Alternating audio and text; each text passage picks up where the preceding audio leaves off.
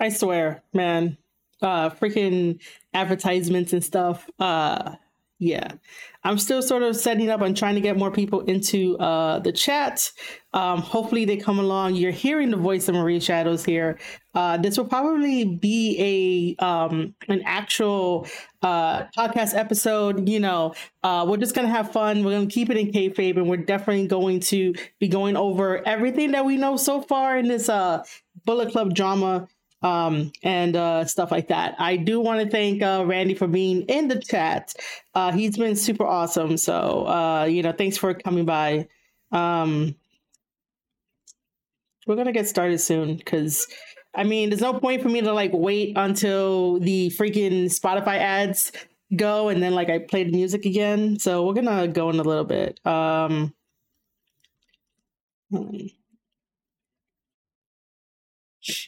just telling people, um, you know, whoever wants to come by could come by. It's a Saturday, it's the weekend. Um, you know, I should say happy weekend to everybody um, and stuff like that. So, uh, yeah, let me just make sure that it's out once more. Um, everything looks good. Uh, yeah. Um, okay. Uh,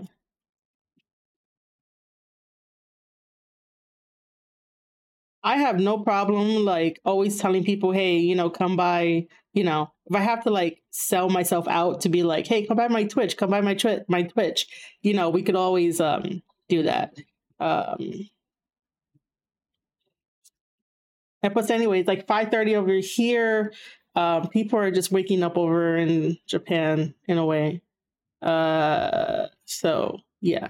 Uh they know about it. Uh Oh, that's awesome, Randy. Uh, you can do that too. Um, that's great. Um, Reddit knows, by the way, I am a little famous on Reddit, which is kind of interesting. Very interesting. Um, all right, let me uh, switch things over so that way you guys can see my prettiness. all right. Um, see, I should have transitioned right into, you know, uh, my beginning uh, stuff. So let me go and do that right now. Welcome, ladies and gentlemen, to the Square Circle Podcast. I am your host, Marie Shadows. And on this episode of the Square Circle Podcast, yes, it is live. It is live on Twitch and YouTube. If you guys are not following my Twitch and YouTube, you guys should. A follow will help me out. A subscription over on YouTube would definitely help me out. So the easiest way for you guys to do that is to head over to www.twitch.com. Twitch.com. See, always during the live streams, I fuck up somehow. I always fuck up somehow twitch.tv forward slash Marie underscore shadows. Always fuck up somehow. Twitch.tv forward slash Marie underscore shadows. Now, over for the subscription side for YouTube is definitely youtube.com forward slash square circle podcast. Uh, which again, if you guys are watching this live, I highly thank you for tuning in to watch me to watch me and hear me talk about uh, wrestling and how it relates to writing and how like this whole Bullet Club drama that's happening um can definitely can definitely be fit into like a novel. Uh, we're only at the beginning stages of it, and then I'll try to break it down as best as I can to let you guys know what will be considered the parts of a novel for this. But let me not get too ahead of myself. Um, I do think that it's amazing that people on here uh, actually helped me reach um, three out of the four to reach uh, Twitch affiliate, to try to reach uh, Twitch affiliate. Um,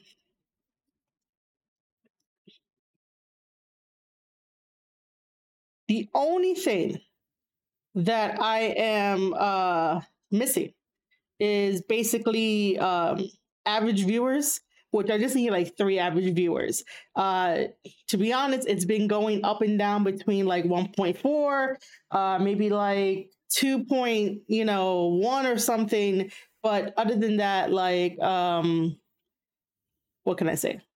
Uh, yeah. So essentially, that's the only thing that I need. I do want to thank everybody that has decided to follow the Twitch channel. We are currently up to 52 followers And the next goal is to hit 75.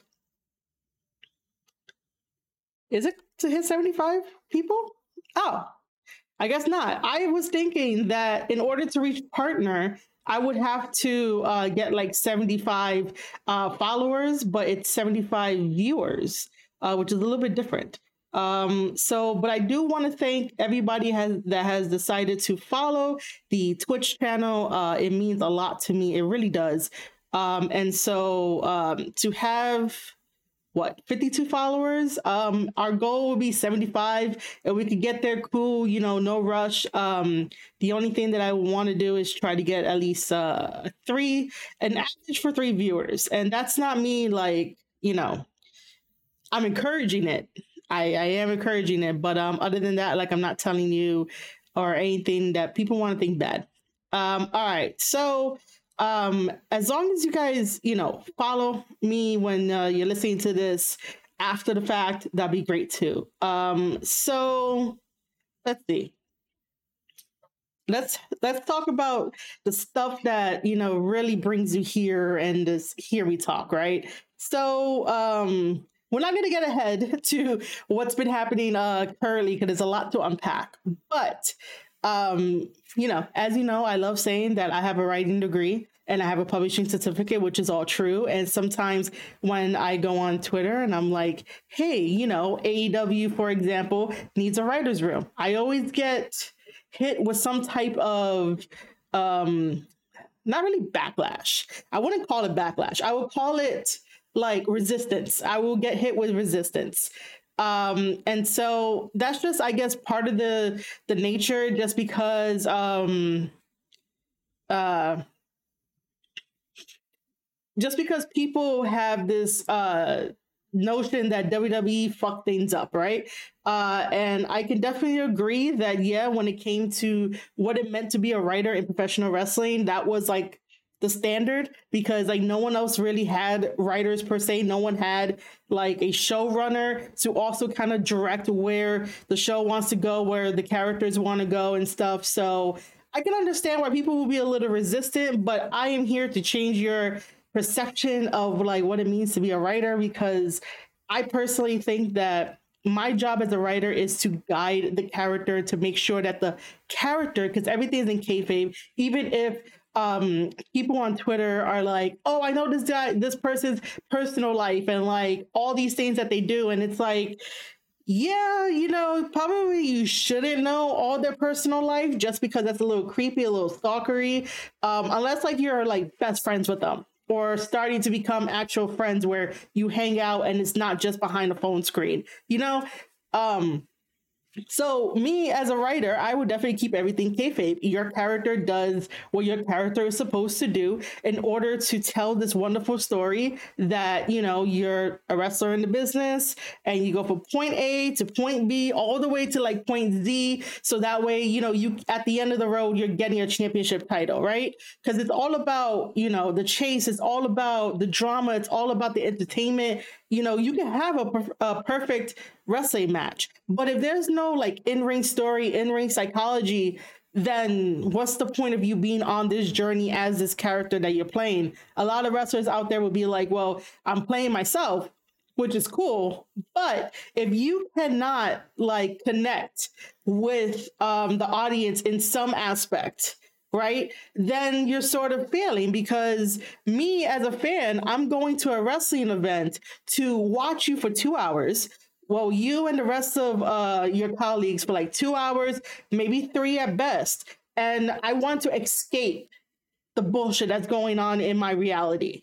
And I want to be transported into your reality, into your parallel universe. So that way I can feel like I had a good three hours and I could go home on on the drive home and be like, that was the best thing ever. You know, I met my favorite wrestlers. I got pictures with them. They told amazing stories, and somehow, some way, we kind of connected because you know we may have the same taste in um, the book, the the book genres that we read, or the video games that we play, or you know maybe some hobby that like no one else has. Like you have to find that sort of creativeness and that sort of spark that can um connect you with the fans. It's okay to play yourself, it really is. But sometimes playing a character is a little bit better just because you're able to tell more stories and try to, you know, be a little bit more flexible in something that your character would do, but not necessarily you would do.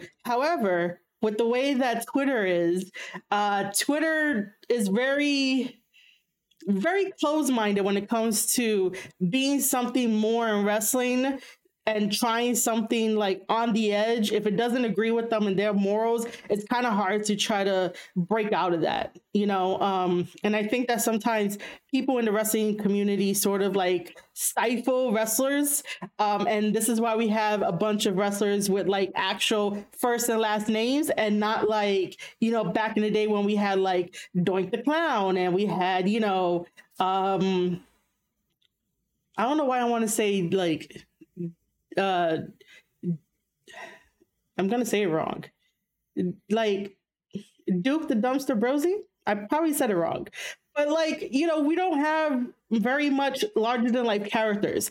But then again, like actual first and first and last names, you know, can work. Um, but you're gonna have to give yourself a moniker because, like, you know, it's very boring to just say, you know, this person's first and last name that comes out when you are um, basically introducing them, announcing them, and stuff. So, you know, it's sort of like I sort of miss the days of larger than life characters. I could have said The Undertaker. Undertaker is one, Kane, um, you know, uh, just larger than life characters where you refer to them as their name.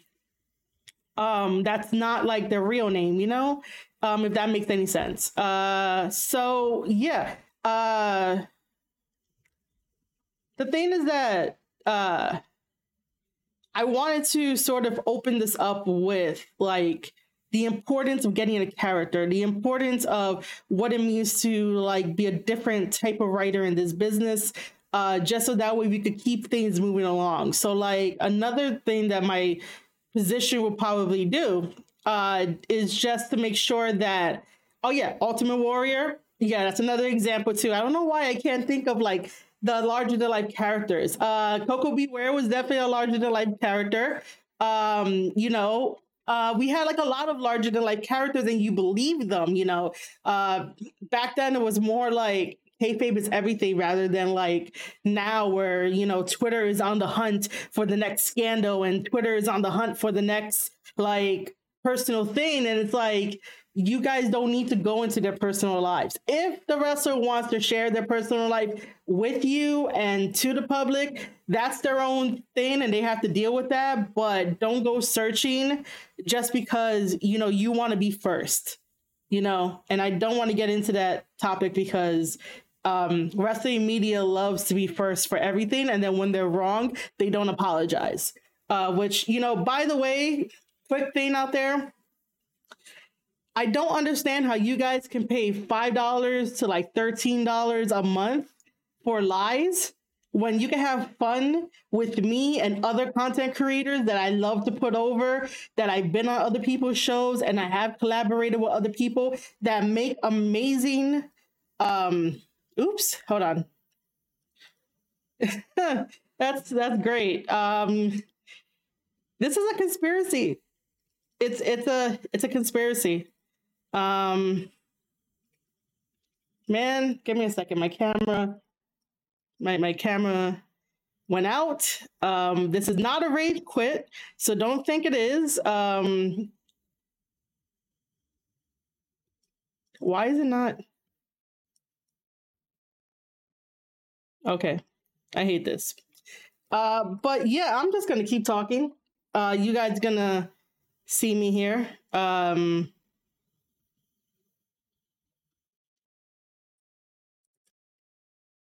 Sometimes I can't multitask. Wow, it doesn't even want to. Don't tell me I have to uh, close out my OBS. Um, I don't think I have to. Uh, I don't think I have to. I really hope I don't. Uh, but yeah, like I was saying, um, that I don't know how people can. That's Discord.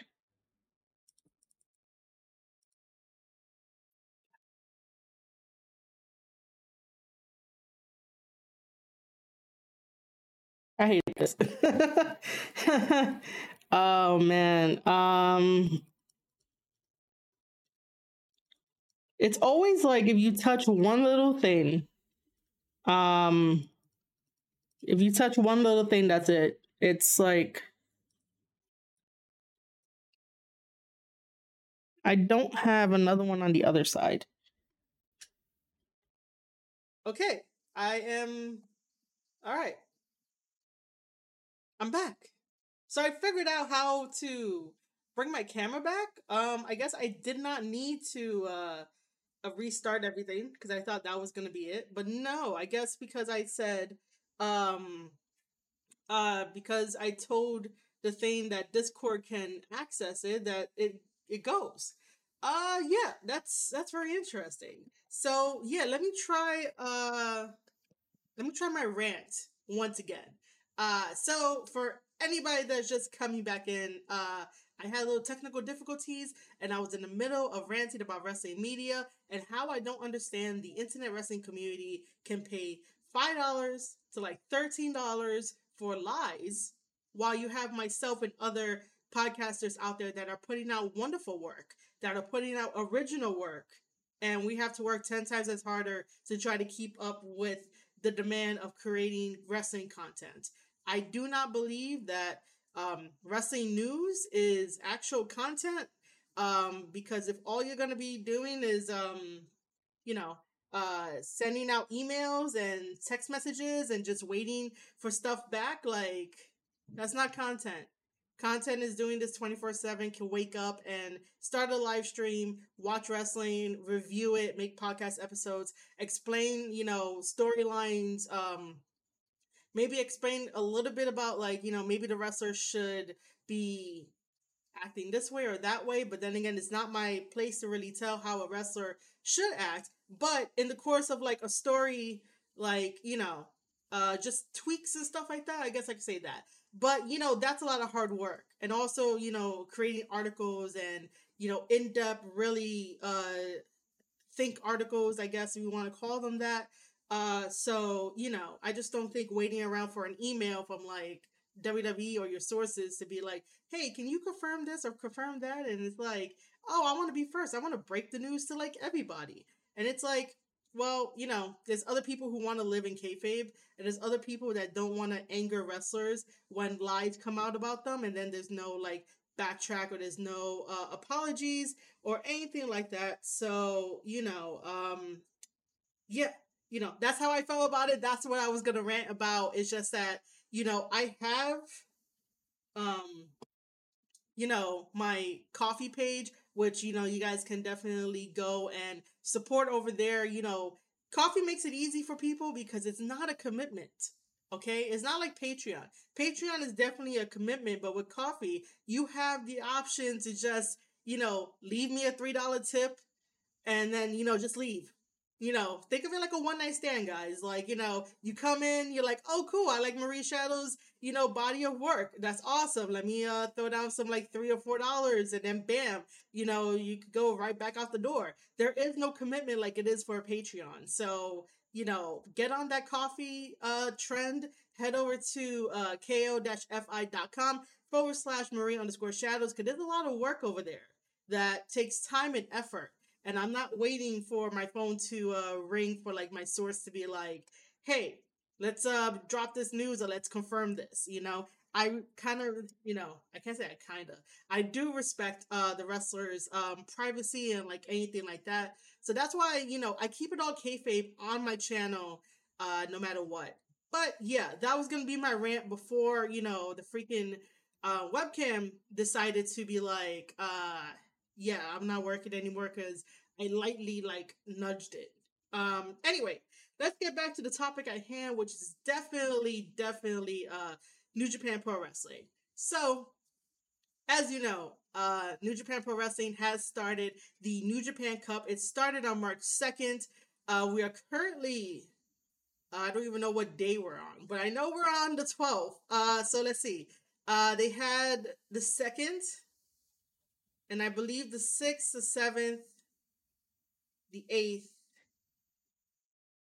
Oh, probably not. So maybe we're on like one, two, three, four, five, six. Maybe this is night six. Um, I don't know. Sometimes it gets so blurry together that I'm just like, I don't know what night this is. Um, but uh, so far, um, you know, it has. It's in the third round next. Yeah. Um, but and like you know, people like to break it up into days. Uh, but yeah. So so far, I think all of my all of my picks have like went through because the first time that I did New Japan Cup, nothing happened. Nothing went through. Um, I think that was in 20 because that was when Jay White was there, and I was like, oh, Jay White is gonna win in the New Japan Cup, and then no, um, he got um he got stopped by David Finlay. So yeah, which by the way, that video um has like 900 views for that one because that video was fun to do, especially the thumbnail. The thumbnail was really fun for um that matchup. Um, I'm going over to my notes. Uh, I didn't really take notes for like uh this past one that just aired, uh, just because it's it's all up in my head. Um, but I guess we can start with uh the most important thing is that um for March 10th when we had um okay so I guess we should go through Chase Owens' uh, notes because uh, there's a lot of stuff to unpack there. Um, because I don't really want to start from like all the way from like the beginning of New Japan Cup. Um, there's like specific story story elements that I wanted to uh, do. Uh, just because of like you know Chase said a lot, uh, which needs to be unpacked, and then you know um, the main event of Fale versus Tanahashi. Uh, I felt like um Fale should have won that for story reasons and then you know we could talk about how that sort of weaves into uh the interview that Tama had um with New Japan Pro Wrestling which was amazing uh you guys should read the article um New Japan likes doing this thing where they put out like a mini video package of like the interview that they do and then they have like the uh the long form where it's written and I'm like just give me the whole entire thing man um, you know, I don't mind reading it. Like I read it and I was like, oh man, this is gonna get great. And then I was reading some past interviews uh that Fale was doing, um, and he was talking about like, you know, uh the whole Bullet Club thing. This is like 2018 interviews I'm talking about. He hasn't done anything new or recent uh as of like we know. Uh all right, so let's just start, right? Cuz because I guess this is the big elephant in the room that you know with Chase saying all this kind of stuff. So for March 10th, um, Kevin Kelly needed a special guest, and he went to go get um, Chase, which was you know very nice. It was something different. Um, you know, I always enjoy uh, Kevin Kelly on commentary, and I enjoy Chris Charlton on commentary too. And you know, those two are like both of my inspirations and sort of like motivations uh, to continue to do like my practice commentary, which I still have. And maybe one day on a live stream, I'll do commentary for you guys. Like, let's see how that goes. Um, just because I want to do more and help more in the business. Um, so, you know, practicing that. So while Chase was on commentary, uh, you know, Kevin asked him those questions because we all have questions like, you know, what is happening, the state of Bullet Club and stuff. So, you know, uh Chase had mentioned that he follows Fale wherever Fale goes. Uh he follows them. Follows him. Uh cool. Awesome. Um that's the same way of like all the islanders uh of Tama's Island. Like we follow Tama where he goes. Um, you know. Uh so if Fale is on Team J, that makes Chase on Team J which is like interesting. Interesting. Um, and then uh, Chase mentions that he's fine with the House of Torture. Um, if the House of Torture makes money, then he makes money, which is, I guess, kind of true. Um, I do want to say that after this New Japan Cup, that uh, the House of Torture needs to be away from Bullet Club and be its own thing because obviously you can see that they don't need the legs of Bullet Club to sort of um, give them more uh, help, more of a push. Like they really don't need that. So I think at the end of New Japan Cup, they should definitely like you know separate themselves. They could definitely stand on their own, and I would like it better if they're just this um unit by themselves um just to give another team just because of like I don't know. Um, there's a lot of teams in New Japan Pro Wrestling, but I don't think House of Torture needs Bullet Club anymore. Um, so here's where it gets interesting, right? So in story, in kayfabe, because I really don't want no one coming after me and shit, um, telling me that I don't know what I'm talking about. Um, in story, in kayfabe, uh, Chase blames Tama for all of this. And I'm like, I could see where, you know, Tama could get a little heated. Uh, Tama tends to wear his emotions on his sleeve and tends to do things um, that may be questionable in uh, quick thinking. So you could think of it like, um, you know, he uh, he attacks first and uh, asks questions later.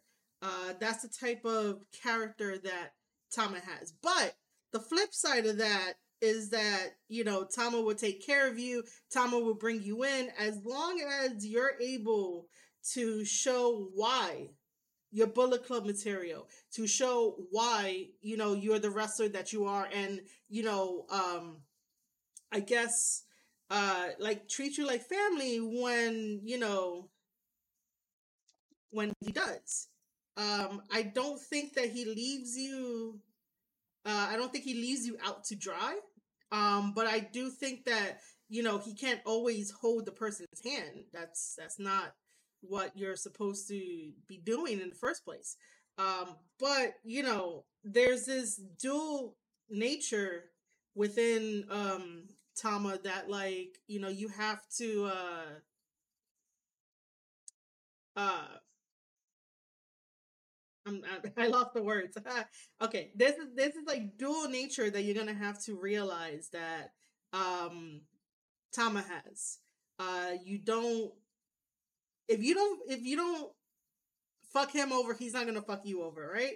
Uh, that's how I like um, you know, figure it out because uh, it's the same way with me and my personality. Like, you know, if you don't push me to that line, then you know we're good. We're not gonna like you know go blow to blow, if that makes sense. Uh, so Randy says, uh, I have concerns for Chase's choice as he may need Tama later on. What if Jay does not want Chase part of his plans or turns on Chase? Uh, Chase may end up caught in the crossfire. Uh, yeah, um, I can see that, but um, you know, by Chase bringing up July 7th, 2018, right? It's 2018. Yes. By Chase bringing up July 7th, 2018, I think he already made it clear in his mind that he's going to be basically following Fale wherever he goes. And Fale might like swerve us. He might. I don't know. Um, but because of what happened on July 7th, 2018, which I had to research for, um, I think it's petty just because. So, Randy, do you know what happened on July 7th, 2018? Oh, yes. And by the way, this is live. So, those hearing it on the podcast, uh, Randy's in the chat and Randy's been super cool. So, yeah, just to reiterate that. Um, so yeah, July 7th, 2018 is an important date uh, for Chase. Um, so I'm just wondering if you knew, if you remember what happened on that day.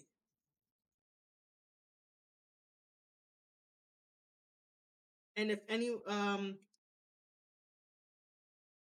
uh I mean I'm gonna probably tell you anyway. Uh all right. So while Randy's looking that up, uh, because that is an important like factor into this as to why he's siding with Fale slash Jay is uh because on July 7th, right?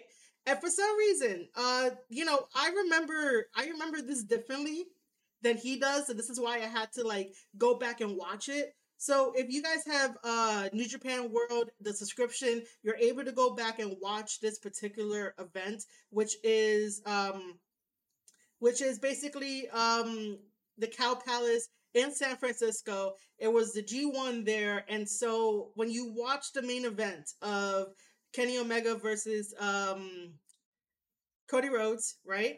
Uh, this was during the first Bullet Club Civil War, which I remember that I didn't like it. Looking back at it, I didn't like it. I, uh, during that time, I was Team Kenny Omega. You know, fuck Cody. Um, so you know, we had the main event. Um, Kenny Omega won. Kenny Omega said his uh his words and stuff, and then you had Tama come out, you had Loa come out, and also King Haku. And, you know, they're there celebrating with the elite. And then all of a sudden, Tama attacks Kenny. Everyone attacks everyone, bring them to the ring. Um, and then, like, Hangman comes out, Marty comes out. Um, even uh, Chase and Yujiro come out during that time to sort of calm down um, what we now know as the firing squad, which is Haku, um, Loa and Tama. And so even the friendship that uh, you know they had with Chase and Yujiro trying to calm everything down, um, you know, Tama just decided to uh, have something click and decided to do a cutter onto uh, Chase. Uh, before that, um, Loa uh, basically did a back body drop to Yujiro and then Tama hit the cutter on uh no the Tonga twist. Sorry, Tama hit the Tonga twist on Chase and basically screamed at him, "Whose side are you on?" So from that time all the way till now, uh, he kept that inside, and then someone within Bullet Club who has actual balls to go against uh, Tama, meaning Jay White, um, decide. Well, Jay White decided to uh, basically stab Tama in the back. Chase is using July 7, 2018 as his reason for siding with Jay rather than siding with Tama. However, I say that that's a petty thing only because um you know, Tama did it once.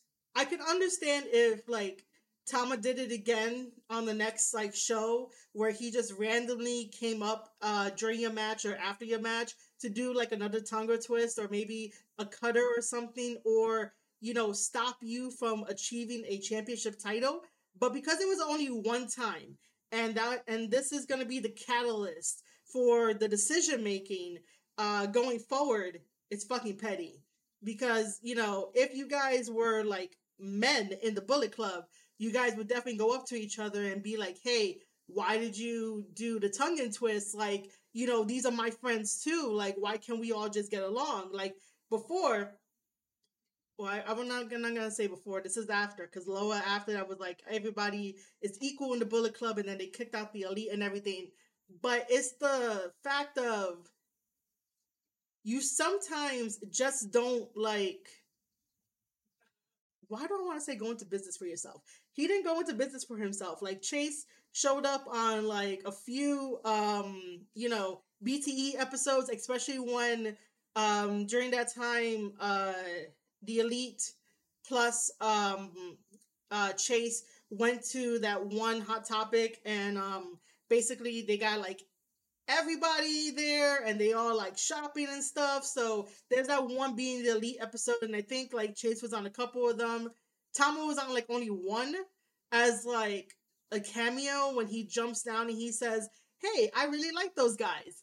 Um, you know, talking about the elite and stuff. Uh so there's a difference in like, you know, um Chase was hanging out with them while Tama is like on the other side doing stuff related to Bullet Club, trying to build up Bullet Club over there, and then you know he could see it as like him, like Chase having fun, and then to do the Tonga twist to uh Chase and stuff like that, and you know left the American side over.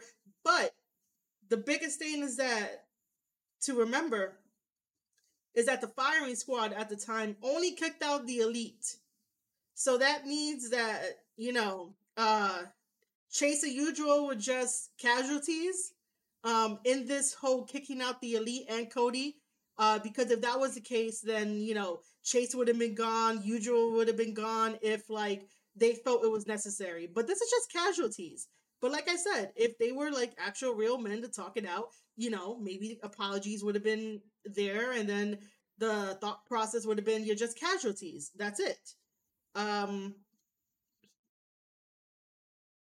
Yeah. So Randy says, uh, seems like a long time ago, but Tama does tough love for Bullet Club.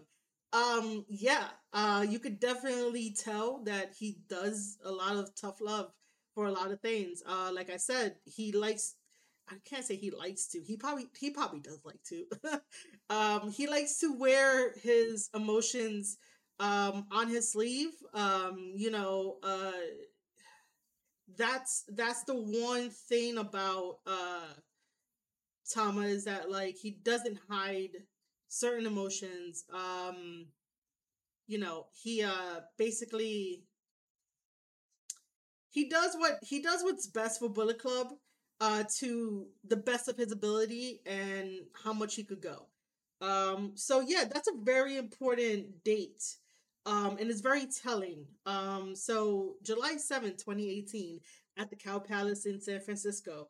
Um, which by the way, the way that I remember it, I really don't remember Chase and Yujiro being there. Uh, that's why I had to go like research it and look it up. Cause I only remember the um the aftermath a little bit and then on the being the elite episode which is uh episode 110 so if you guys want to go back into the archives episode 110 is where you'll see at the end where like everybody the elite is uh you know all in the uh, hotel room they're all eating.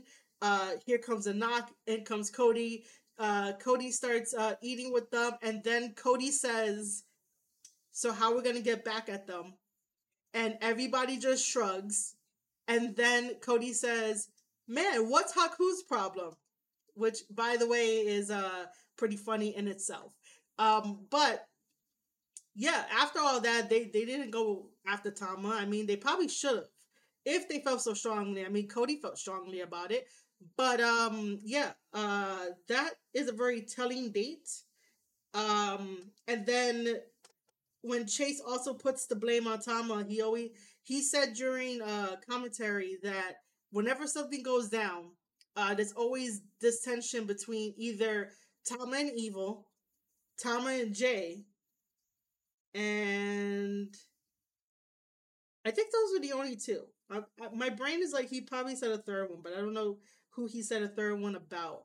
Um, so you know, in Chase's mind, he's probably like, Tama is a common denominator of the troublemaker. And it's like, you know, looking on the outside, you might think that he could be a troublemaker just because he has that tough love to make sure that everybody is up to a certain standard of Bullet Club. Like, they don't let just anybody into Bullet Club. Like, you have to have that certain standard, that certain mindset where it's like, you know, you want to break all the rules uh just because you know no one's really going to give you the time of day or even like accept you or you know look at you or whatever the case may be but there's a certain mentality that you need to have in order to be part of bullet club. If you don't have that they're not just going to accept anybody.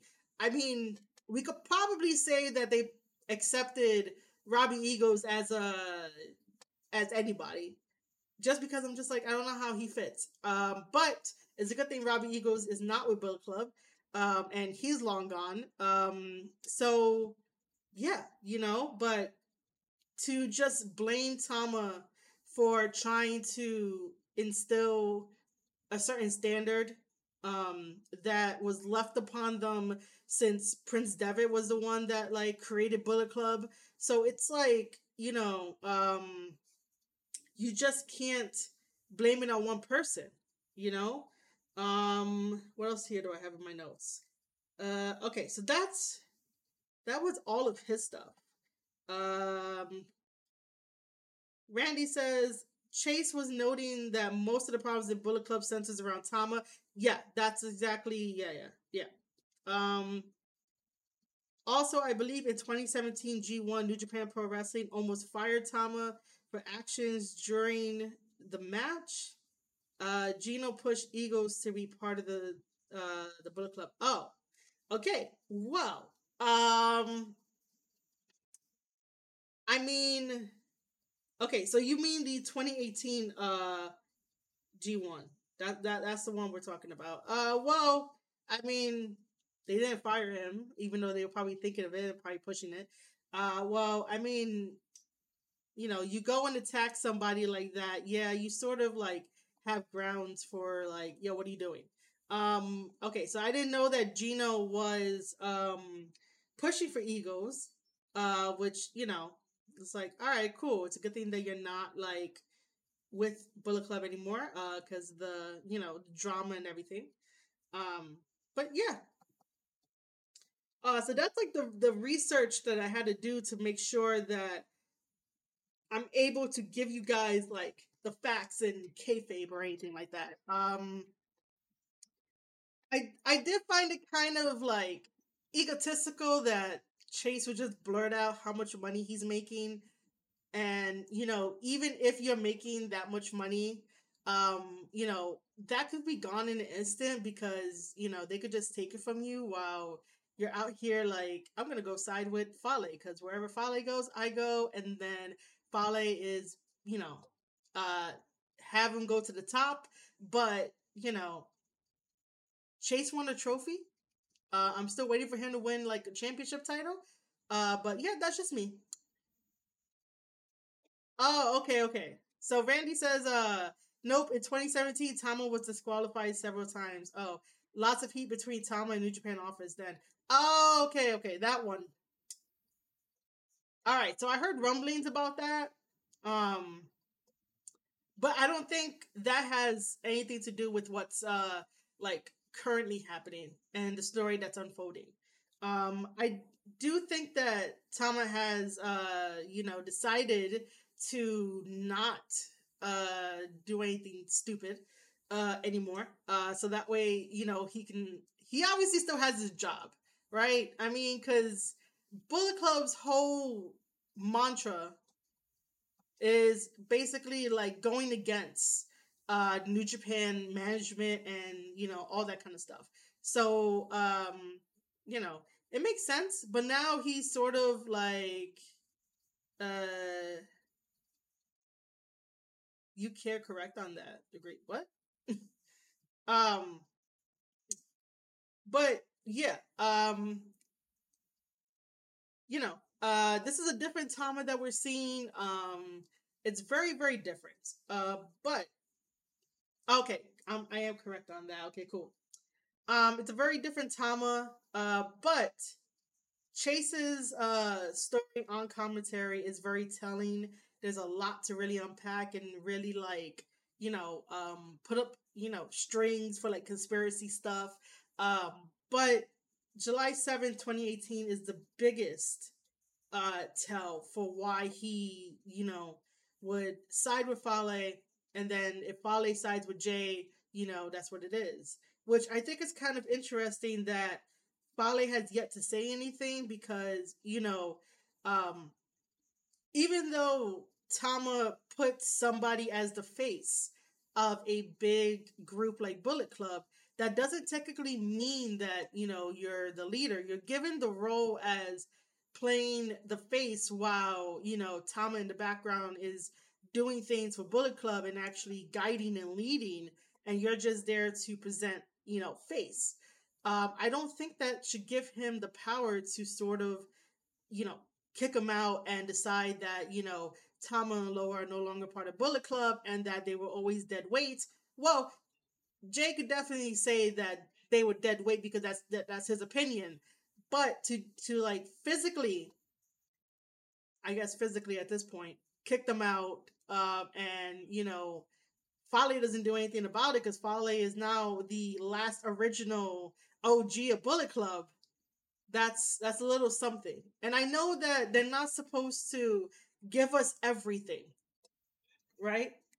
Um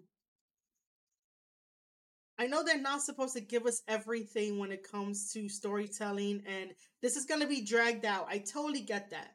But there are certain things that need to be established.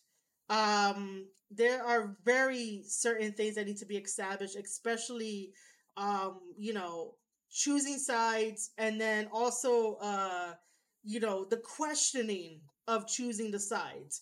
Um, because obviously it just seems like Gedo came in along with Fale and um, you know, asked um El Phantasmo, uh Chase and and Jado, like, you know, which side are they on? And, you know, no one questioned it.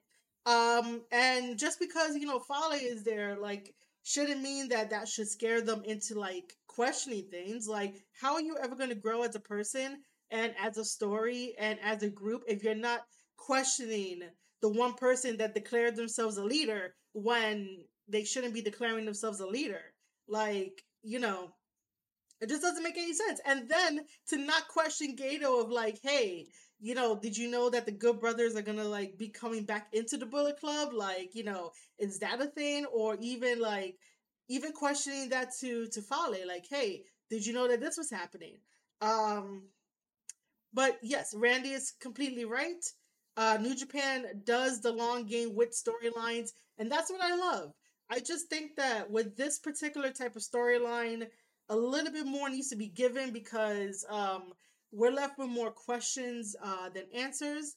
Um, but you know, you need uh, you need a little bit more so that way fans can be um, you know attracted to it, and fans can definitely be like, hey, um, you know, let me let me pay attention to the storyline. You know, for example, every single week, right? We all see on Twitter that people complain about, you know, WWE.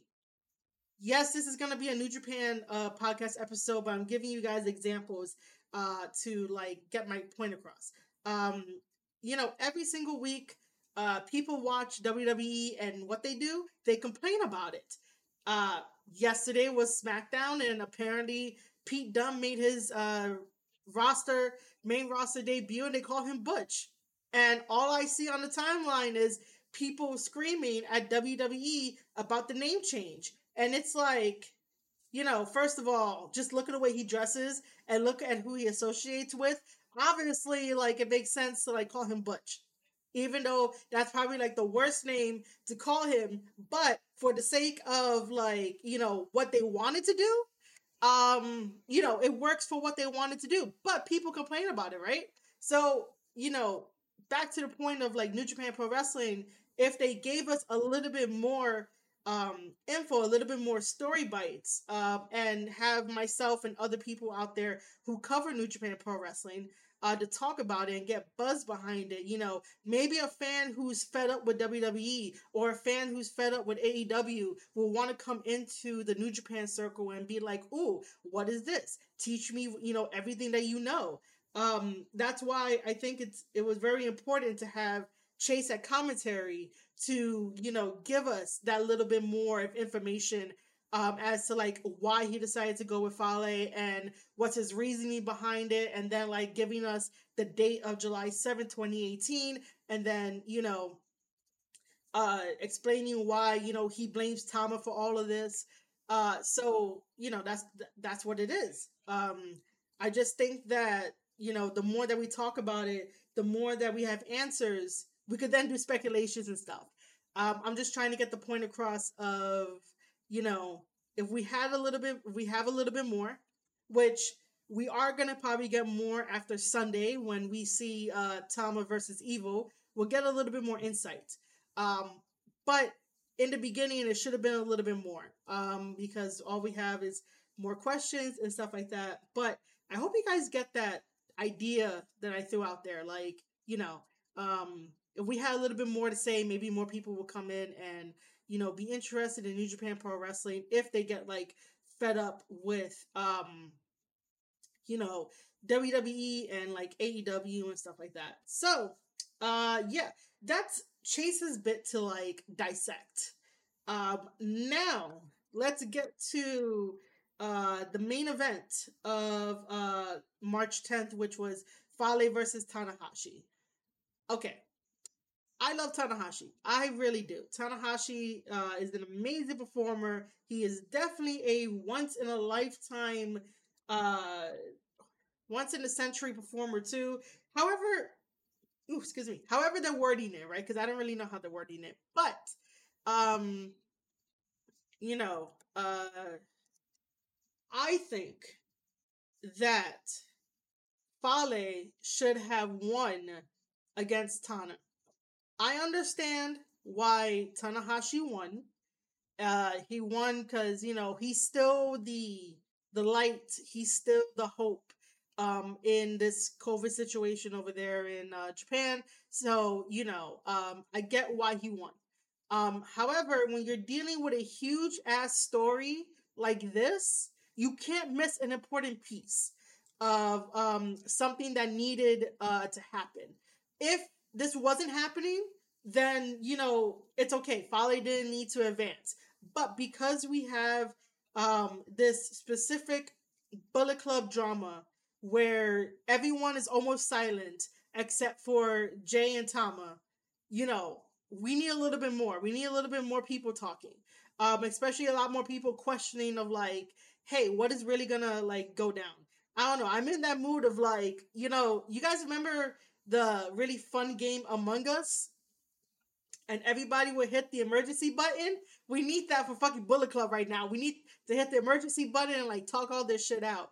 Like it's really ridiculous. But uh so I think that uh Fale should have won, right? because my whole thing, like if you've been watching uh the channel and um if you have see see Randy Randy's completely right. Um Randy is completely right. So Randy says Fale winning would have justified Chase's comments more, but his loss now ca- casts doubts. It really does. And then you're starting to think that maybe there's going to be a swerve uh, when it comes to, uh, you know, at the time, whenever we get there, we it, this might end up like going all the way to May because in May that's when the Bullet Club was made. So in May it'll be nine years of Bullet Club, man. Um, but yeah, it absolutely does. And I think that's where they missed the important part. Like, I get it. Tanahashi is your guy, the same way that Okada is your in New Japan. But you can't um put um you can't put a stop or slow the momentum down on this Bullet Club drama because then, you know, it's like, what's the point? Um Fale should have won and went on to the next round. Um, and this probably should have been like story driven. Uh, when I say this, I mean the New Japan Cup. I think the New Japan Cup should have been story driven because we, well, not we, because they decided um, to start this Bullet Club drama now, right? Um, so, okay, so if you've been following my channel for a while, even my podcast episodes and stuff like that, I did a whole breakdown of all of my picks of like who I want to win uh the New Japan Cup and why. And it's all story based. So I would have loved if Fale would have been in the finals with Tama, right? Somehow Okada gets eliminated because like I really don't think it's proper for a champion to be at the finals when if Okada won, is he gonna challenge himself for the title? Like this is what didn't make any sense for having the champions in the New Japan Cup when they could have like, you know, not be there or whatever. Um, but yeah, that's just I just thought of that now. Like imagine if Okada won uh the New Japan Cup, like is he going to really challenge himself for the belt? Like that sounds really stupid coming out of my mouth. Anyway, um so I had um fantasy booked Fale versus Tama in the finals because um if you guys read that interview of uh, you know that Tama did with New Japan Pro Wrestling, uh, and I think he did with Chris Charlton. Um, so props to uh, Chris for that. Um, Tama really says that you know he honestly doesn't know what's happening in the sense of he doesn't know if he's still Bullet Club. He doesn't know, you know, the next step. Um, you know, he's figuring he's figuring it out as we go along. Um, and so you know that's cool. That's great. I think that um, whenever you're presented to be in front of Fale, Fale just feels like the guy who um, the guy who's the final boss. Um, yeah. Uh, Fale feels like the final boss uh, in your journey uh, in order for you to either like pass a test or pass his recommendation or something like that. Like, you know, and I think that comes with uh, me watching uh, New Japan Pro Wrestling's Lions Roar uh, documentary series. So, like, you know, Fale just has that presence about him where it's like you don't want to fuck with him you don't want to push his buttons. You want to make sure that everything that you do has like heart and soul and ambition towards it. And you know even if you maybe give up you know there's like some chance of you know some type of redemption right? Like he just has that. Um so i would think um that Fale uh versus Tama would have been a great storytelling element because now that Tama is floating around, you know, out of Bullet Club, the same thing with Loa. Um, you know, if he would have fought Fale, it would have been like his final test to see if he's really truly Bullet Club material, right? Which, by the way, we all know that Tama is like true Bullet Club material. Or if everything that everyone is saying in the background is completely true about Tama, that like he's a troublemaker, he always starts shit, um, you know, he wears his emotions on his sleeve and stuff. So like I would think that if Fale got to the finals, uh, and Tama were to meet him there, that that would be Tama's final test to see what happens. And then from there they can definitely be like, you know, once Tama wins the New Japan Cup, he can challenge Okada and imagine if they give him the belt. Um, and then that will like infuriate Jay White more. And, you know, it's just gonna it's just gonna break down. You know, it's gonna break down. And I think that's um sort of where New Japan sort of fucked up by having Fale lose to Tanahashi on March 10th in the New Japan Cup. Uh, I'm I'm a sucker for stories, really good storytelling, and I thought, and I think that that would be a very strong way to present the drama that's happening because I just don't want it to be like how it felt the first time Bullet Club decided to um be in this Civil War bullshit. Because again, like looking back at you know Cody versus Kenny Cody Rhodes did not need Bullet Club at all. Like, I don't understand why he was fucking there in the first place. You know, Cody Rhodes has all the potential in the world. You know, he has the legacy of his fucking name and then decided to be part of Bullet Club, to be part of, you know, the elite, and then break it up. And then, you know, it was getting a little too much. Um, and, you know, the firing squad wanted to bring it back down. But looking back at it, that was like the really stupidest first like Civil War. This one, I'm a little bit more happier about just because um it's different. It feels different. When Jay did the Blade Runner to Tama, that shit hit different. That shit hit different in my heart because I enjoy both of their work. I, you know, praise both of them um and you know to have that done to like family really hurt so it's like this one's a little bit more better um because we have two good storytellers that will definitely um give us one hell of a ride um and i could definitely say from experience that um you know tama tama is a super smart man and he's very passionate about this business no matter what. Um he he really does love what he what he does and how he entertains us and you know we're going to be along for this crazy ass ride. Um, and this is the hottest story going in professional wrestling. Um, aside from this, it's whatever WWE is doing with Roman and Brock and all that, and then whatever AEW is doing. But this storyline right here, the Bullet Club storyline, is um uh hold on. Um sorry, I'm getting distracted. Uh but yeah, uh the Bullet Club storyline is the hottest storyline going today and it's really really like something you guys should definitely um check out and definitely like you know follow me. Uh you can definitely follow uh the square circle podcast and marie shadows. You know you can follow everything here uh because i will give you guys updates and we talk about this and randy will come in and like help me out to be like well this happened this way and stuff like that so yeah you know so speaking of Randy, Randy puts in chat, uh, maybe Chase advances and then somehow needs to confirm his choice. Will be interesting how it all plays out, but let's remember when Gedo and Jay betrayed Chaos and Okada. Okay, cool. We're gonna okay, I'm gonna dive into that, right? Uh so the way that Jay and Gedo decided to betray Okada, that was a little bit different than like how this betrayal with Tama happened. Only because Jay kept telling Okada that he was gonna do it. You know, he did not uh, make it seem like, oh, I'm never gonna do it, or he never mentioned it. Like with Okada, Jay was straightforward. He was like, "You have something, I want it.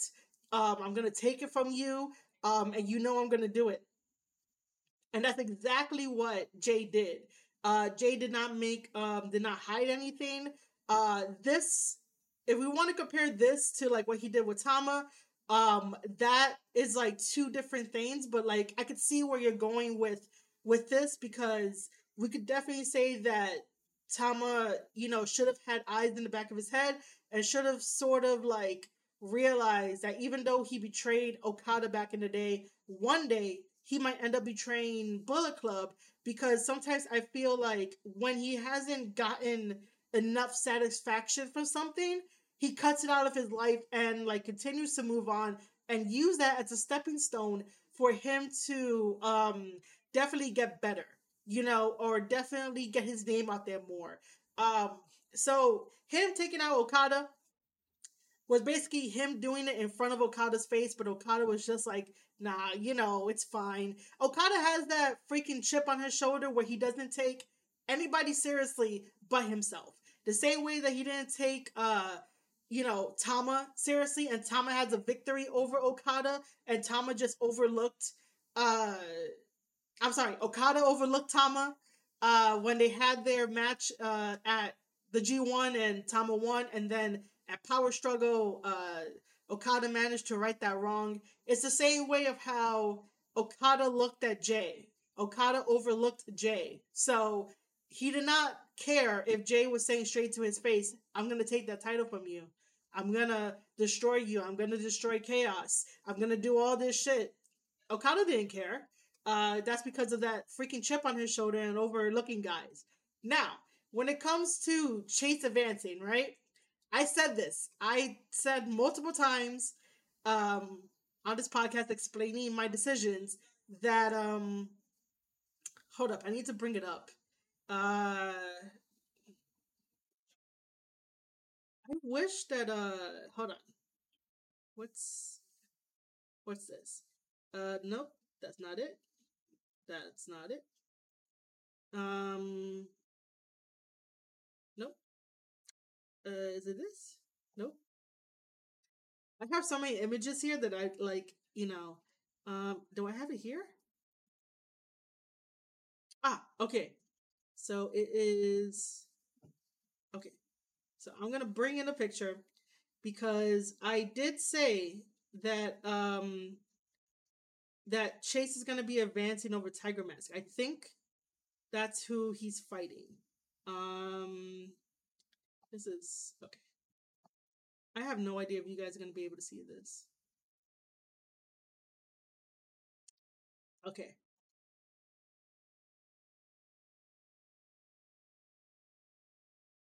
All right, I'm going to block me for a second, right?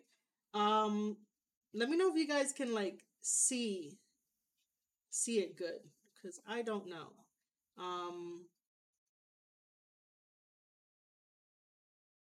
let me see. Uh, I, I will read Randy's comments in a second. Uh, but yeah, let me see if this looks.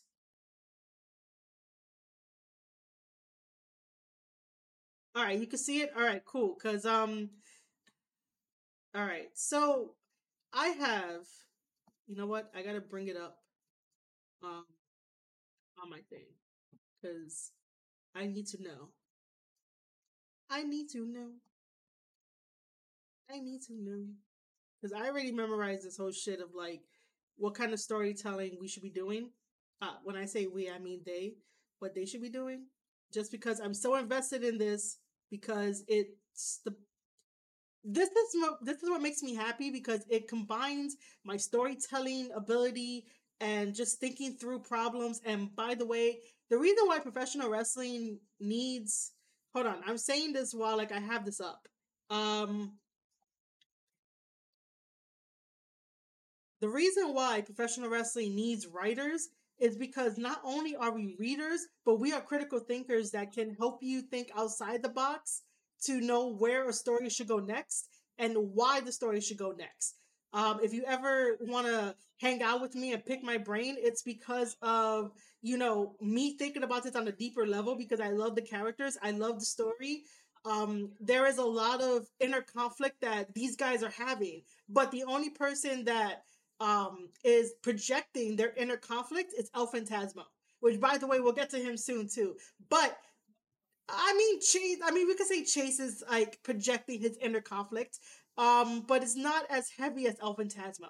Um, so this is why professional wrestling needs writers to guide um, really deep stories like this and try to make sure that everything is either unraveled or all the loose ends are tied up and then like you know there's many layers to uh the story it's like when you read a, a good novel you're like oh my god i can i can understand this character's uh inner conflict. I can understand this character's outer conflict. And sometimes the conflict is not just with you know themselves. Sometimes it's like man versus man and um you know i did a whole podcast episode about like the different types of conflicts uh that you know uh that people can have and how we can uh, implement that into like wrestling and stuff like that um but if i look for it it's gonna take me a little bit longer but you can definitely tell how excited i am when i talk about writing and writing elements and how that transfers over to wrestling but yeah that's why professional wrestling needs uh, writers because we are your critical thinkers. We are the ones that you come to when you have a problem and we give you a solution you know, it may be like a crappy solution, but if you give me your input and we talk about it and then we could try to find a mutual ground where it makes sense for your character to do X, Y, and Z, your character, not necessarily you in uh, the real world, but your character. And if it makes sense to do X, Y, and Z, then, you know, we could go on from that. Um, I am definitely not the type of writer that would just throw shit at the wall and see what sticks and be like, bam, just go do it. No, we're going to sit there, we're going to talk about it, and we're going to try to um, answer every single question that I have. So that way I could put you over because that is my job is to put you over. If I can't put you over, then I fucking failed as a writer and I shouldn't be doing it. But yeah, um, you can definitely tell how passionate I get about writing and wanting to put my degree to use and wanting to help out people. And this is why all I want to do is just talk about New Japan Pro Wrestling, and all I want to do is talk about uh, Bullet Club drama and like try to see where this story can go. And if it goes in the wrong direction, I would definitely be like, well, it should have went in this one because X, Y, and Z. The same way that I was like, Fale should have won because Fale is like the final boss in like anything. They could have did something unique with this New Japan Cup for 2022 um, because the Bullet Club storyline is so rich. It's so deep. The other um the other factions in New Japan Pro Wrestling, so like um Chaos, Chaos isn't doing shit. like, why the fuck still, Chaos isn't doing shit. Um, we have Hontai. Hontai is not doing shit either. Um, we have Suzuki Gun. Suzuki Gun is doing their own thing, but there's no inner conflict. We have um House of Torture. House of Torture is with Bullet Club, and like I said earlier, House of Torture needs to get away from Bullet Club. I think at the end of the New Japan Cup, that's what that's what should happen. If not at the end of the New Japan Cup, it should happen at um, you know, uh in May, um, in Philly. Like New Japan, send Evil over to the States, man. Just just just do it. Trust me. Um, if you want, I can help out with that. I don't know how, but I could I could do something. Um United Empire, I was gonna call them United Kingdom. I'm getting too happy right now. Um United Empire uh just got back together as like a complete unit. However, there was no inner turmoil inside. So like they're not really doing anything. The biggest storyline in New Japan Pro Wrestling is Bullet Club. So this is why I get so passionate about it because this is like a really huge story driven um storyline that I could get behind and I can actually like break it down for you guys and try to piece it all together and you know I get super excited. So, you know, this is why I would think New Japan Cup of 2022 should just be story driven even if it goes against, you know, their hometown heroes. I totally get why they have hometown heroes. I really do. But this is money. And New Japan, if you want to make money, you put it on Bullet Club right now.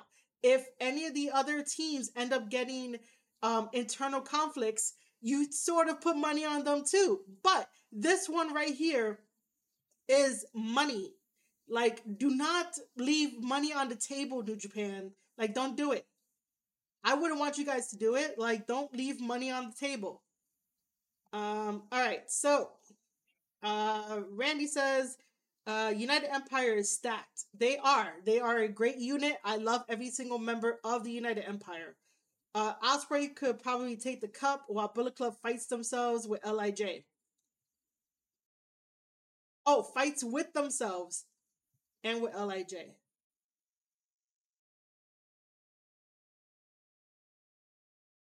Are you saying that Bullet Club is fighting with Lij too? What did I miss? Or did you mean that United Empire is fighting with Lij? The only reason why I do not want Ospreay to take it is because it wouldn't make any sense. Look, man, I'm gonna push the narrative of that this is a story-driven thing. Ospreay does not need the New Japan Cup right now to go after Okada to get the belt back. Like, if Ospreay is not gonna present us with anything new, right? If if he becomes champion if he's not going to present us with anything new, then it doesn't make sense for him to go and get the cup and get the be the winner and go after Okada. Tama has everything to gain in this because of what happened and because Tama is on that path of proving himself again, even if he feels like maybe like even if even if it feels like what's the point? Like who does he have to prove it to? One, he has to prove it to Jay. That's about it. He doesn't have to prove it to Bullet Club unless we had Fale versus Tama in the finals. Um, but yeah, see how like my brain goes with certain things. Uh, let's get back to uh Chase and all that. This is really what makes me happy and really how like my passion just comes out because this is this is what I live for. Um, this is really really what I live for. Uh, okay, why didn't that not show? Okay, I guess I had to read it from here. Um, Randy says Bullet Club is going to be distracted with the inner conflict and needing to eliminate Lij. So Bullet Club will be too distracted. Oh. Uh I I guess. Oh man, okay, okay, I guess. I guess I can see it that way. That's because um you're thinking Shingo is going to go over. All right, so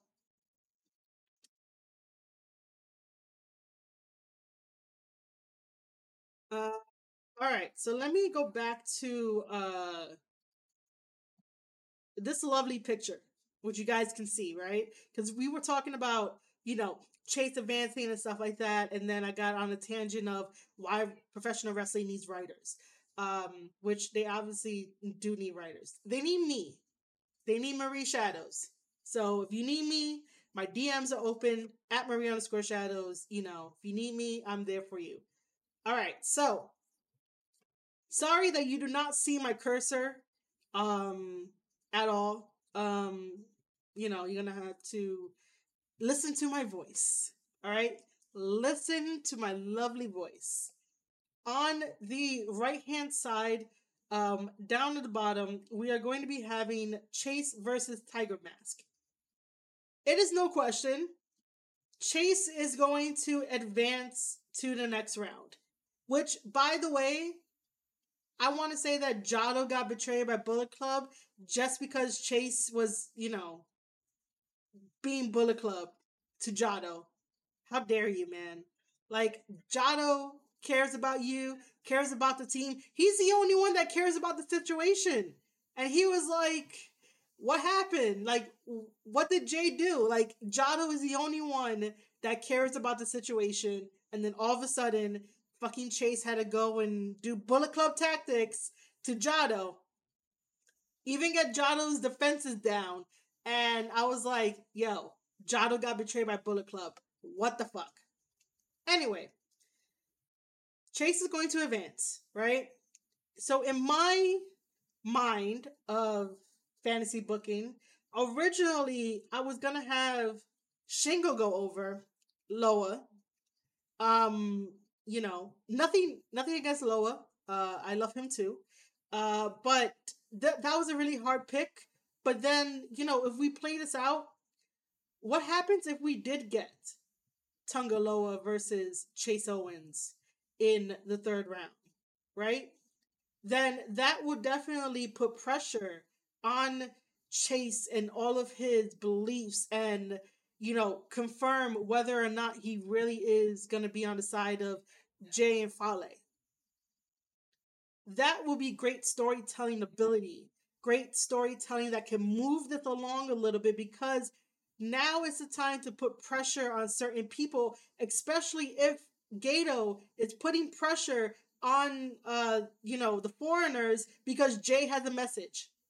And you noticed noticed, oh my god. And you noticed that Gedo has not gone to House of Torture to ask them, yo, what team are you on? So, this would be a great storytelling aspect if we can get Loa versus Chase and see what happens because it will be nice. It will be interesting and it just helps with story. Fale lost, which was a very important piece of the story that should have never lost. And then you have um Chase claiming that wherever Fale goes, he goes. So, you know, why not have Loa versus Chase? And by the way, my freaking restream comments are not like um you know um popping up. So Randy said, see uh see see where you're going, good stuff. Awesome. Thank you, Randy. Um like I said, I I live I live for this. Um to make story better, to make story that makes sense. Um I really do uh like live for this. This is 24/7. Um so you know, I would want that, but I don't think anyone in New Japan Pro Wrestling is listening to me at the moment. So imagine this also, right? March 13th, which is tomorrow for us, it's already Sunday for Japan. We have Evil versus Tama. And this is going to be hard. This is going to be filled with emotion. This is going to be the match that makes or breaks Tama, the match that makes or breaks this Bullet Club storyline and everything that it's supposed to stand for. I do know that we are going to be on a slow burn when it comes to whatever Tama has planned for evil. And I am here for the ride. I am here to, you know, still be on Tama's side because the way that the betrayal went down, I am not gonna accept that. That was the most heinous fucking betrayal ever. And you shouldn't be betraying family that brought you in just because Tama got a little mouthy. Tama did say that, you know, he was asking, where's Jay? Jay wasn't in last year's G1. And that, you know, Tama said that, you know, are you to come protect the throne? Um, if not, Tama's to like take the throne and stuff. So maybe that got under Jay White's skin. Maybe it did. Um, and so, you know, this match here is very important, and I would think it's very priv- uh, pivotal for the story to commence, especially having Tama versus Evil. Um, Chase said in his comments that you know uh, there's always this this tension between Tama and Evil, um, and so now we get it. Uh, this isn't the first time that they're meeting. This is uh, you know, quite a few times that they're meeting. Um, but I really hope that Tama picks up the victory. Tama has to pick up the victory. Like I said, this tournament has everything for Tama to gain. I have nothing against anyone else in this tournament. Like, I love them all. They're all great athletes. They all tell great stories. But like I said, Bullet Club right now is the hottest story. And if you don't want to lose money, you put your money on Bullet Club um, to tell you a really good story. So I have Tama advancing over Evil because, like I said, he needs it. Now imagine if somehow Chase uh gets a victory over Loa. Um, if Chase gets a victory over Loa, then we could probably see a Chase versus Tama matchup. And that would be amazing because again, it's it has to reaffirm Chase's comments on commentary. If Chase is going to stand by Fale, and if Chase is going to stand by July 7th, 2018, this is the match, like, maybe needs to happen to right that wrong and to really get back at Tama because if it's been bothering him for 20 since 2018 why not do it at the New Japan Cup you know um to right that wrong um, if you did not like go to him and be like, "Hey, what the fuck was that? Why did you do a Tonga twist to me?" Which you know, keeping something for that long, that grudge for that long, is not healthy, not healthy at all. Uh, and so, um, so yeah, I think it'll be interesting if Chase went went the distance and fought Tama, and obviously lost to Tama. Um, that'll be interesting. Or if Loa ends up fighting Tama. Like, I don't know why they put Loa and Tama in the same bracket side. Um, but then again, if they put them on the other side, like it's still it's tricky. This is a very tricky thing, and it's like trying to make sure the spider web doesn't break, and this is what it's happening. I also do have here, you know, what happens if Shingo goes all the way to meet Tama. That would be his toughest challenge for uh, the New Japan Cup, and that would be even more story driven because Shingo seems like the type of guy to um, enjoy that kind of redemption story that Tama has right now.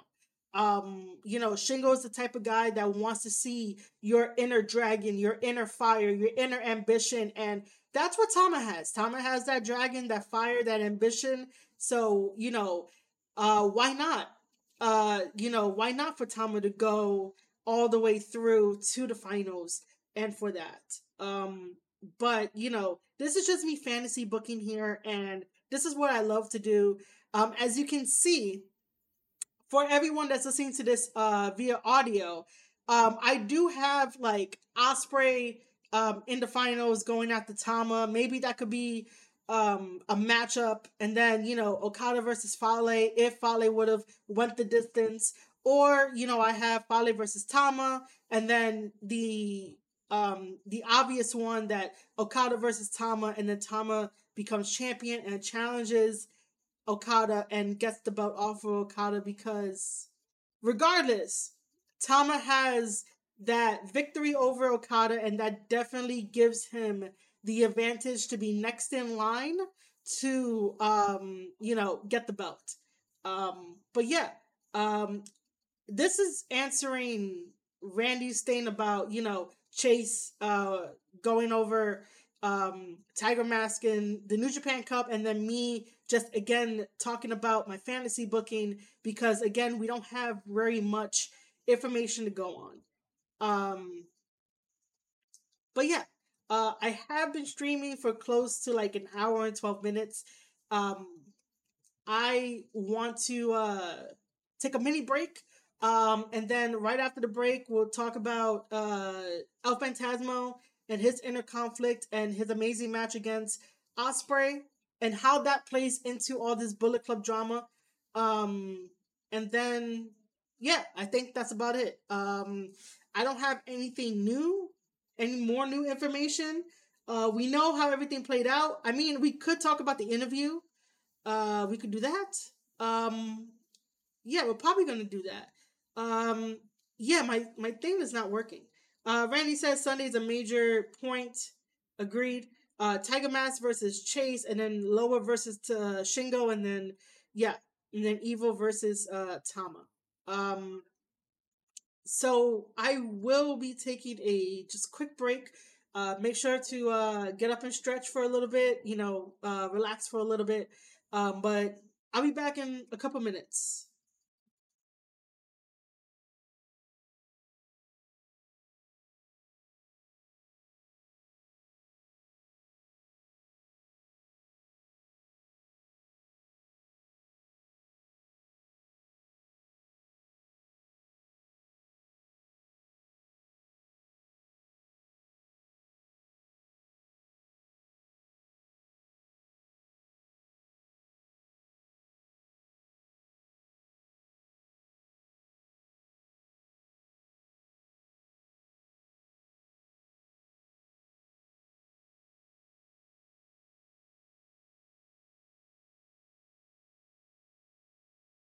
All right. I hope you guys had a wonderful uh, little mini stretch break. Um, I don't want to keep you guys here a little too long. Um, so the last two things that we're going to talk about is uh, Phantasmo and how he fits into this whole Bullet Club uh, drama and just stuff that I was thinking about that pertains to uh, his character and his inner conflict right now. So I am a little cold just because it's freaking snowing outside. So yeah, I could feel, you know, whatever. Um so oh and then after that we'll talk about uh the um the Tama interview because that shit is amazing. So first things first. El Phantasmo is an amazing guy and he got brought in oh, what did he say on the commentary? Fuck. Uh well he got brought into uh Bullet Club Okay, so Ospreay had brought in El Phantasmo into New Japan Pro Wrestling, um, but instead of joining Ospreay, which I when I think Ospreay was part of Chaos still, um, everything seems like so far away, man. Such a long time ago. Uh, so he thought that Ospreay was going. No, sorry, Osprey thought El Phantasmo was going to be, you know, uh, I guess with him and Chaos, but he uh, joined Bullet Club and ever since he joined Bullet Club, he basically like you know cheats and does you know rakes his fingers across the back of people and stuff. However, when you eliminate the other Bullet Club members, the other Bullet Club influencers, you tend to uh, you know shine. Uh, today, uh, during New Japan Cup, um, it was uh, El Phantasmo versus Ospreay and El Phantasmo shined in that match. He is a fantastic wrestler, and you know he is amazing in the ring. Uh, so is Ospreay. It was a very nice match. Uh, really good back and forth. Um, of course, El Phantasmo over you know maybe the month, the past months. Um, ever since he got exposed about having a metal plate in his boot. Um, so, you know, he no longer does sudden death, which is just a super kick. Um, and so in this match, they really play that up where, you know, El Phantasmo was gonna go for um the sudden death, but Ospreay just looks at him and yells at, uh, not really yells at him, but you know, mouth off uh to him about, you know, you know, do it. You know, we want you to do it. Like, why are you not doing the sudden death? Everybody, including Ospreay, including um Bullet Club, they have all, they have been on El Phantasmo's back um, about why he doesn't want to do, you know, the sudden death move. And this is something that plays into his inner conflict because if he's not confident in his move anymore, you know, that's why he doesn't really do it. He tries. He tries to get over the mental hurdle of it, but he just really can't. Um, in this match, uh, he doesn't really hit it. I think Ospreay decided to like mock him and like I think he hit he hit his own um like super kick to uh, El Phantasmo. But you know, regardless, um, unfortunately, El Phantasmo, um, you know, lost the match against Ospreay. What I think is going to happen is that because everybody keeps um asking El Phantasmo, "Hey, why you're not using a super kick?" and then people have to pick up the slack, you realize that you know you're you're doing more work than he is so you're gonna you know keep going after him and keep nagging him and eventually i think he's gonna be the first person to go back to to the united states and be with jay white the good brothers and chris Bey, um doing the american tour uh just because you know he wants he he will probably feel like he wants to be valued and he was valued before he got exposed. So mentally that probably fucks with you. Like if we're gonna break this journey down, you know, he won multiple matches, whether it's tag team matches or singles matches with the Bullet Club help, plus the sudden death, and then finally being exposed as, you know, the person that cheated to win this whole time. You know, that kind of like fucked with him mentally. So I just think that everybody getting on him, including Chase, to be like, hey, you know, why didn't you kick it? Uh, why didn't you kick Honma when you had the chance? You know, I had to step up, blah, blah, blah. All of that is probably going to push him away.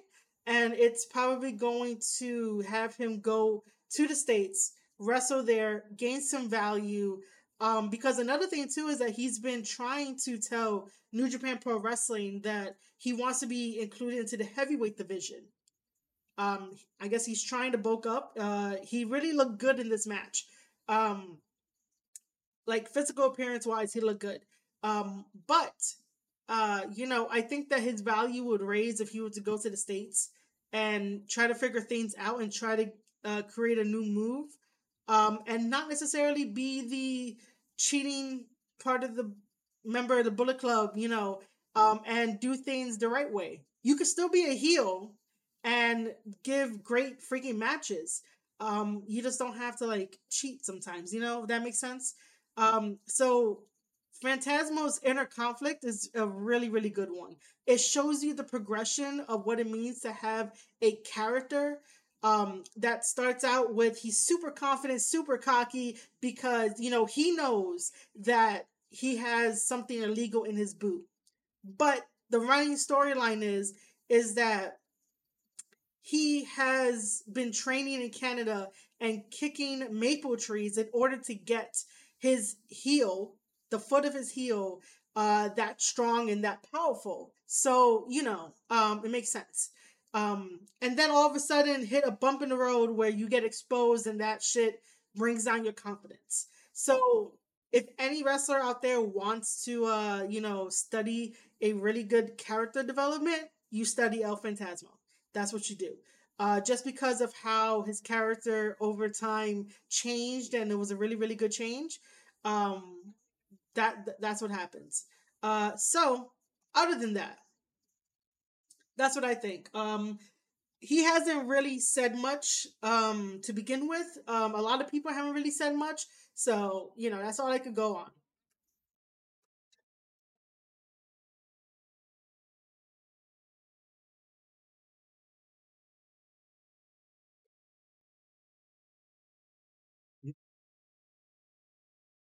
Okay. The last thing that I want to talk about is the um the um the promo. It's not the promo. The uh, New Japan interview that um Chris Charlton did with uh Tama. Um which um I'm trying to find it on my Twitter. Uh there it is. Uh I don't know how I'm going to talk about this, but you know, um just seeing the mini interview that they put up the video package, you could definitely tell that even though Tama is extremely upset, um and Tama is basically like um trying to understand everything the same way that we're trying to understand everything cuz again, we were all left in the dark. Like there is no um like I have no sources or nothing to like give you guys or anything like that. And by the way, I do not consider myself part of the wrestling media even though like I cover professional wrestling. Um wrestling media is just really really like toxic gatekeeping and you know um nobody really wins um everybody wants to be first in breaking news but what i want to do is uh share my passion for wrestling. I totally forgot i have that. That means underscore Rob underscore W is now following. hey! Thank you for following the channel. That thing that that, that bell like fucking scared the shit out of me. You you can hear it in my voice right? You can hear it in my voice. Um what is your name hey is this aussie lucian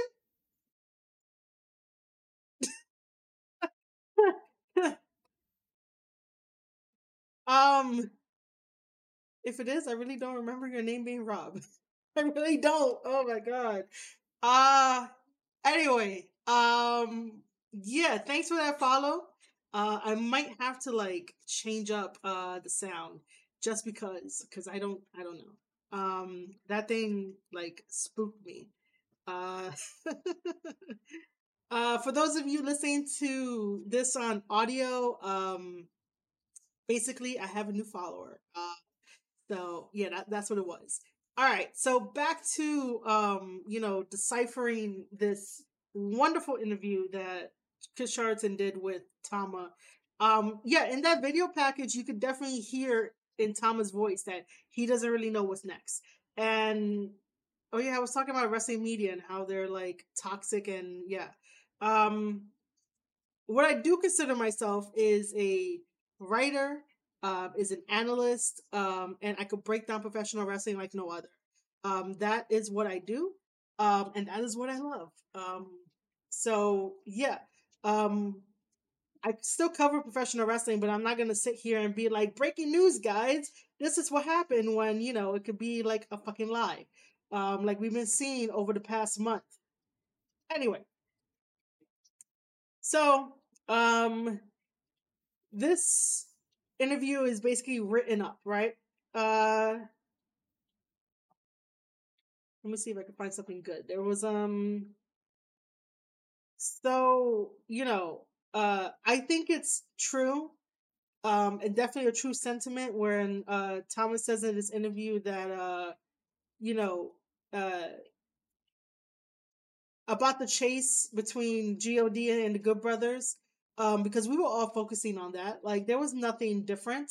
Um, we all wanted, uh, you know, uh, to see that happen. We all wanted um, the Good Brothers to go down and be defeated by God. Um, but I think that Tama is right when he said that Jay saw an opening and that you know that blindsided him, and you know nobody was prepared for that. Um, but that's what Jay does. Jay does amazing things um, because he knows how to strike when the moment is um, when the moment is right and hot and uh, you know what's the word I'm looking for here? Uh, Jay basically strikes when your guard is down, and that's what really happened. Too much focusing on uh, too much focusing on the Good Brothers allowed Jay White to get in there and basically like destroy God from the inside. Um, if that makes any sense. Um, other than that, uh, let's see. Um, and then him saying that he's at a standstill, like you could feel that in the video. You could definitely feel that in the video. Um, the thing here is that uh, when Tama asks about, like, you know, when they brought Jay into the Bullet Club, um, you know, they brought him in after they kicked out the Elite. Um, and then they saw him as, you know, someone that they can definitely mold into the top position, and I could definitely understand that. Um, you know, Jay White being in Bullet Club was a very good thing for him and good for Bullet Club all around. Like they really made the right decision. But like I said earlier in this podcast, that um I really think that after um uh I think after uh Tama said the little things that he said and you know Jay feeling maybe not satisfied enough, he was just like, "Oh, that's it um, I want to do something different. Um, you know, it's time to, uh, you know, take matters into his own hands. Um, and I think that the writing was on the wall ever since Jay was saying that, you know, this is the real Bullet Club, this is the real era, and it has nothing to do with, you know, the elite and the good brothers. But I'm not sure if they're gonna tie all that in to like this. Maybe they should. Maybe they should.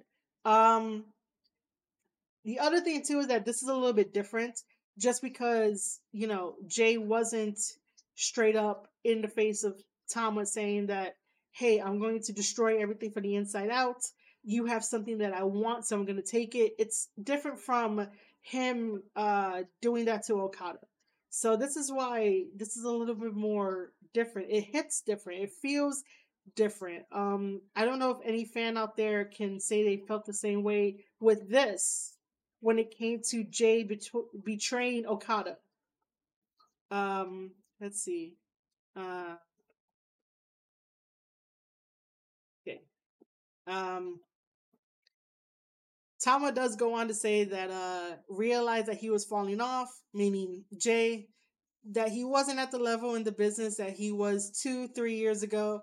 I think he felt threatened by me to be honest. He wasn't here in the G1 last year, and a lot of us had to step up. I stepped up to control and he saw that. He saw as well as he saw as well that I was upset with how he handled things last year and how he thought that he had to do something about it. So I'll give him that much. He caught me by surprise.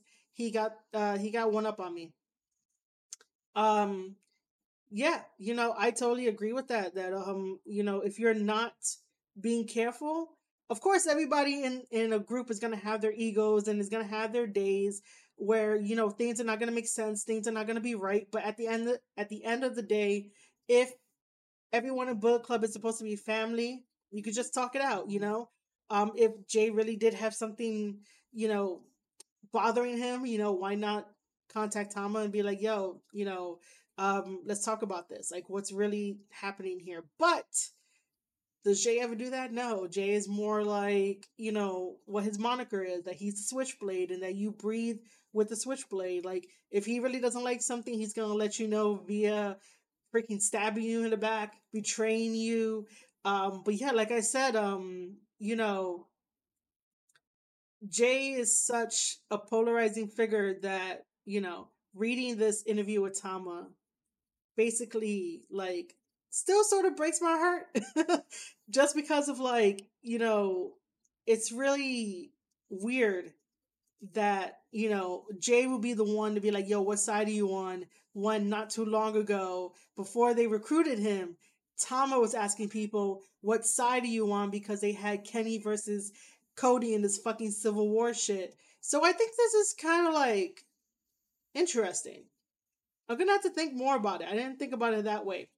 The only reason why I thought about it this way, it's because um Chris had asked uh Tama and he says, um, quoting from the I'm quoting from the article, backstage at anniversary, Gedo spoke backstage to El Phantasmo, Taiji Ishimori, and Bad Luck Fale. He relayed a message from Jay White saying, What side are you on? Um, right? So like I'm just gonna stop it there for that. That's what Tama was doing when we had the first civil war between Kenny and Cody. So, you know, to now have Jay being like, What side are you on? This is interesting. Because the reasoning for um Tama and the firing squad to kick out the elite along with Cody is because they got too big for the group. The spotlight was always on them and it wasn't on the group itself. And which I found which I find kind of weird if we want to like um sort of compare it. Um this is very similar, you know, where I guess Bullet Club in Japan, I don't know if they weren't getting as much Hmm. I don't know. Okay, hold on. I gotta think about this. Right now, I'm a little cold and I don't want to put on the damn sweater. So that's why I'm having a hard time thinking about this. Um,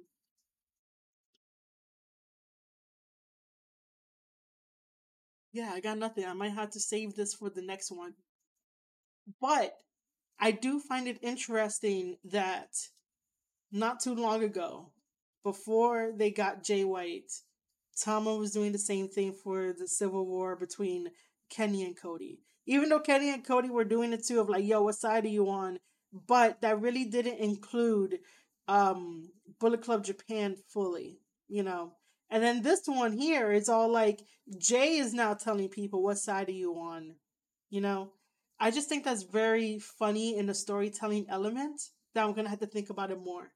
Um, so yeah, I'm probably gonna dive into that into another uh podcast episode uh for that. Uh just because, you know, I freaking love storytelling. Um yeah, now the the code is getting to me. Um and then, you know, Tama telling Chris that he has not been in touch with um with them at all. Um and obviously we know that the right choice is Tama. We know that that's the right choice the right choice. Uh okay. Um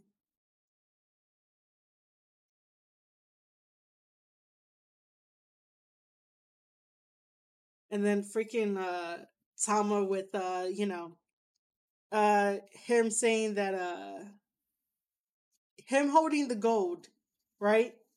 Uh, because I was saying before that if Tama, no, when Tama wins the New Japan Cup, He's going to face Okada. He's going to get the belt, and that's going to anger JY even more. Um, and then we're going to see this whole thing um, explode um, into something really good and something really great. Um, but yeah, uh, you guys should definitely read the um, the interview. The interview is amazing. Uh, Chris Charlton did a very great job of it, um, and so uh, yeah. Um he really does, you know. And I think this this came out this this came out like yesterday. Uh there's an interesting thing where um Chris asked him about, you know, if he has any if Tama has anything to express to Fale. And uh Tama says, We're family.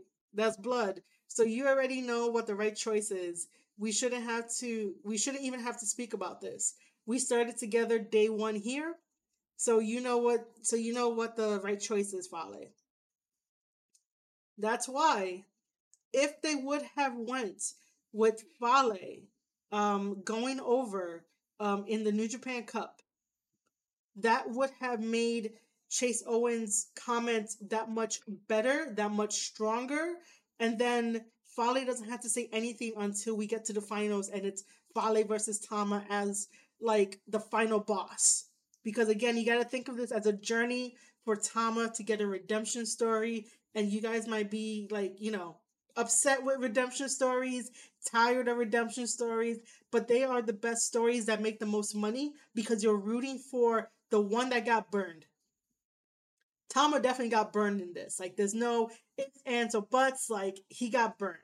Um, and so him facing his ultimate challenge, which would be Fale because Fale is an OG and probably the only way to get back into Bullet Club to have some type of stability into Bullet Club, you go through Fale. You don't go through Jay. You don't go through the Good Brothers. They have no fucking power over this whole thing. They really don't. And I really think that the people in Bullet Club should probably like stand up and be like, bro, you know, you never, you didn't make Bullet Club. You're just here. You know, you got into it because you were the right fit. That doesn't mean that you go and do it by yourself, because if that's the case, you know, get out of Bullet Club and just be like Jay White. That's it. Not associated with any other, you know, faction or club because Jay really does think about himself rather than thinking of the team. You know, that's the whole thing of Bullet Club is to think about the team. Everyone was equal. So Fale should have the last say into like anything that Jay wants to do, but nothing has been questioned, nothing has been confronted, and I think that that's what we're missing. We're missing that tension between everybody. Uh, just because you know there's there's really not much going on. There's not much story happening uh, yet. But like I said, everything's gonna be a slow burn, and I'm gonna have to accept it. But I'm not saying to like give me the full story now. Give me enough so that way I can talk about it. Maybe suggest some like changes or who knows, whatever, and then like, you know, present it to everyone here that's watching this or listening to this on your favorite podcast episode, your favorite podcast platform. But this is probably going to be your favorite podcast episode. Um, yeah, so that's what I think about the whole entire thing. I really do think that New Japan Pro Wrestling missed a really key storytelling element just because they wanted to keep Tanahashi as the face, as the golden boy for, you know, the hope and the light in uh, this COVID situation and stuff. And I think that you're not, you shouldn't be missing things when, you know, there's, there's money left on the table.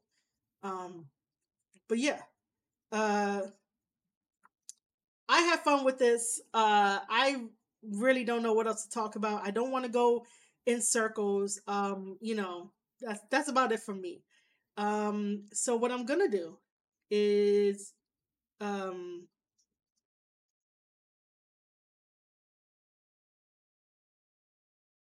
So what I'm gonna do is uh basically play us out.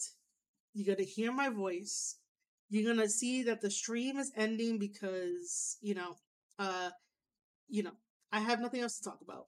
Um I don't want to go in circles. I gave you guys all new information about, you know, um, uh, about New Japan Pro Wrestling. And if you guys just got here, I am super sorry. Uh, but you guys will catch me uh, tomorrow. I'm thinking about streaming uh, the New Japan game, which I've been playing, but I want to play for you guys because you know you guys are the best by coming here and helping me out and just listening to me talk. So I have I really do have fun playing the New Japan Strong Spirits game and you know Tanahashi threw his hat in to be the ambassador for Japan. I want to be the ambassador for America. Um, hell, I just want to be the ambassador for New Japan Pro Wrestling because right now that's like the best pro wrestling around and that's one of my favorite companies and i just really love what they do uh no matter what. Um but yes like i said you are listening to the voice of marie shadows. So every time the stream ends it basically shows who follows. So uh if you guys you know um want to follow me you guys can you guys should so that you never miss an update you never miss a notification when I go live talking about professional wrestling. Like I said, this is what I love to do. I wake up every single day and I can talk about wrestling. I make content, whether that is um, me writing articles. I have some articles over at ko-fi.com forward slash Marie underscore shadows.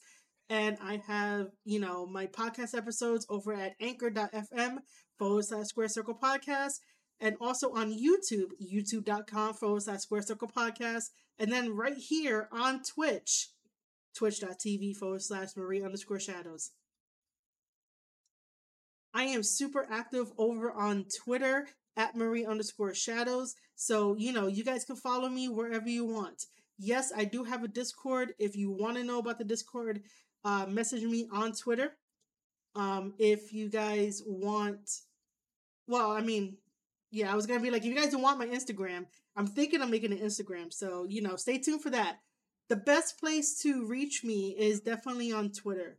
Um, my DMs are open if you ever want to talk about wrestling or anything like that. Um, I really do hope that you guys um, tend to enjoy this episode um, and just you know see my knowledge of like what I bring to the table when it comes to talking about stories about this because this is really something that I love and I know I've been saying that this whole entire time but I love what I do and um yeah and I love each and every one of you guys I really do everyone that has come by the stream said hello uh Randy was amazing uh amazing chatter in the in the screen in the stream and anybody that's lurking that that's really great. Um so yes ladies and gentlemen this is the end of the stream. I appreciate you guys for stopping by and i will see you guys on the next one. You have been listening to an episode of the square circle podcast. I am your host marie shadows and i'll see you guys on the next one